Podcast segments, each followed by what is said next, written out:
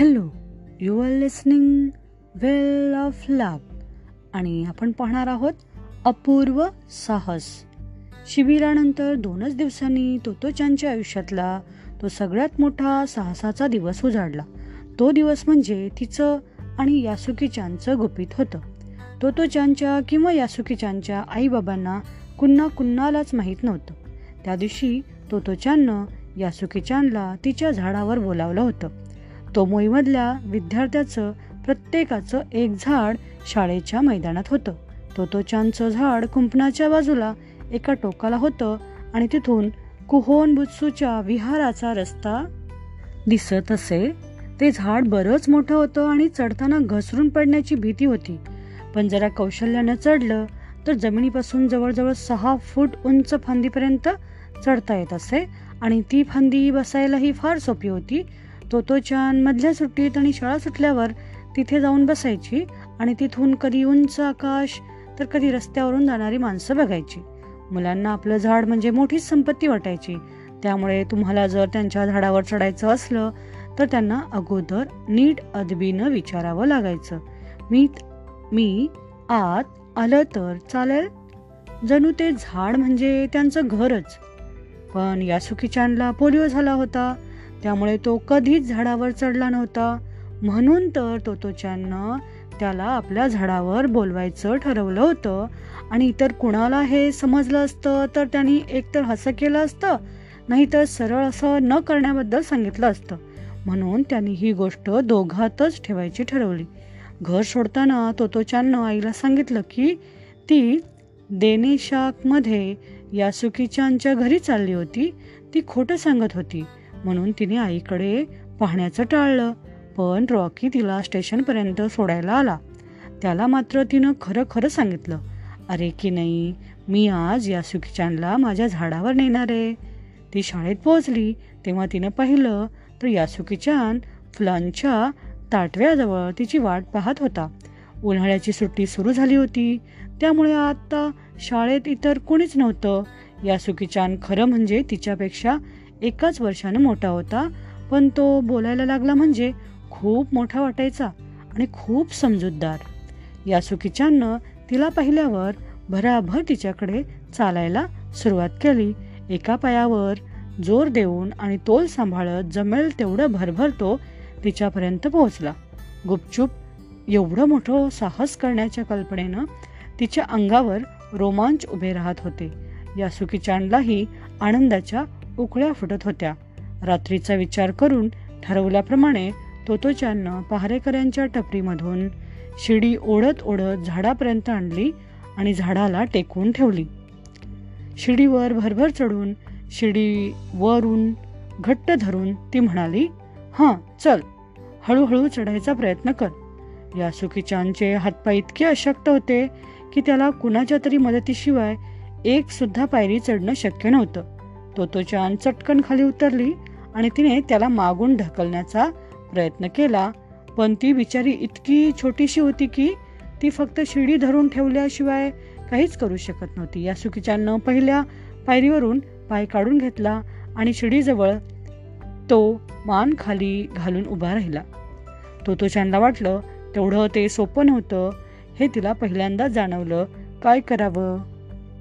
त्याला झाडावर नेण्याची तिची इच्छा तर दांडगी होती आणि यासुकीच्यानंही या दिवसाची फार वाट पाहिली होती. तिनं त्याच्याकडे पाहिलं तो इतक्या उदासवाना झाला होता की त्याला हसवण्यासाठी गाल फुगून दाखवले. वेडावाकडा चेहरा करून त्याला चिडवण्याचा प्रयत्न केला. हां मस्त युक्ती असं म्हणतच ती पुन्हा पहारेकऱ्यांच्या टपरीपर्यंत पोहोचली आणि तिनं रुंद पायऱ्यांची शिडी शोधून काढली. ती शिडी बांबूंच्या शिडीसारखी डगमगली नसती आणि तोतोचॅनला शिडी धरून उभं राहावं लागलं नसतं. तिनं शिडी ओढून आणायला सुरुवात केली. खरं तर ती भलतीच अवजड होती पण तिच्यात आज एवढं बळ कुठून आलं होतं? कुणास ठाऊक? आणि शिडीवरच्या फांदीपर्यंत पोहोचेत ते? हे पाहून तर तिचा उत्साह आणखीनच वाढला. आता काळजी करू नकोस तिनं मोठ्या बहिणीचं आवाणून सांगितलं. ही शिडी मुळीच डगमगणार नाही. यासुकीच्यानं किंचित खिन्नपणे त्या शिडीकडे बघितलं आणि घामानं डबडबलेल्या तोतोच्यांकडे बघितलं. त्यालाही घाम फुटला होता. त्याने एकदा झाडाकडे पाहिलं आणि मन घट्ट करून पहिल्या पायरीवर पाय ठेवला. शिडीच्या सर्वात वरच्या पायरीवर पोहोचायला किती वेळ लागला याचं भान दोघांनाही नव्हतं. उन्हाळ्यातली दुपार आणि सूर्य माथ्यावर आला होता.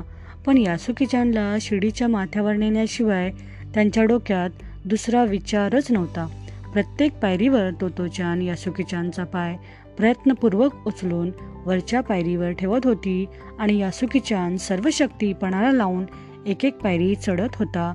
शेवटच्या पायरीवर ते पोहोचले आणि तोतोचान अत्यानंदानं ओरडलीच. पण पुढे तोतोचाननं पटकन फांदीवर उडी मारली. तरी यासुकीचान शिडीवरून फांदीवर येणार कसा? शिडीवर हात ठेवून त्यानं विलक्षण निराश नजरेनं तोतोचानकडे बघितलं. तिला अचानक रडावंसं वाटत होतं. इतके प्रयत्न केले आणि आता तिला त्या झाडावर बसून इतक्या गोष्टी सांगायच्या होत्या पण ती रडली नाही. कारण मग कदाचित यासुकीचानलाही रडू आलं असतं. तिनं त्याचा दुबळा अशक्त हात हातात घेतला.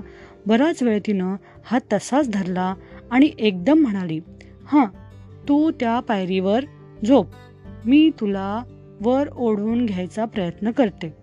एखाद्या मोठ्या माणसानं जर तिला झाडाच्या फांदीवर बसून शिडीवर झोपलेल्या यासुकीचानला वर घेण्याचा प्रयत्न करताना पाहिलं असतं तर तो माणूस नक्कीच घाबरून ओरडला असता. ते दृश्यच तसं भयानक होतं. पण यासुकीचानचा मात्र तिच्यावर पूर्ण विश्वास होता आणि तोतोचाननं तर तिच्यासाठी स्वतःचा जीवही धोक्यात घातला होता. तिच्या छोट्या हाताने सगळं बळ एकवटून ती त्याला वर खेचत होती.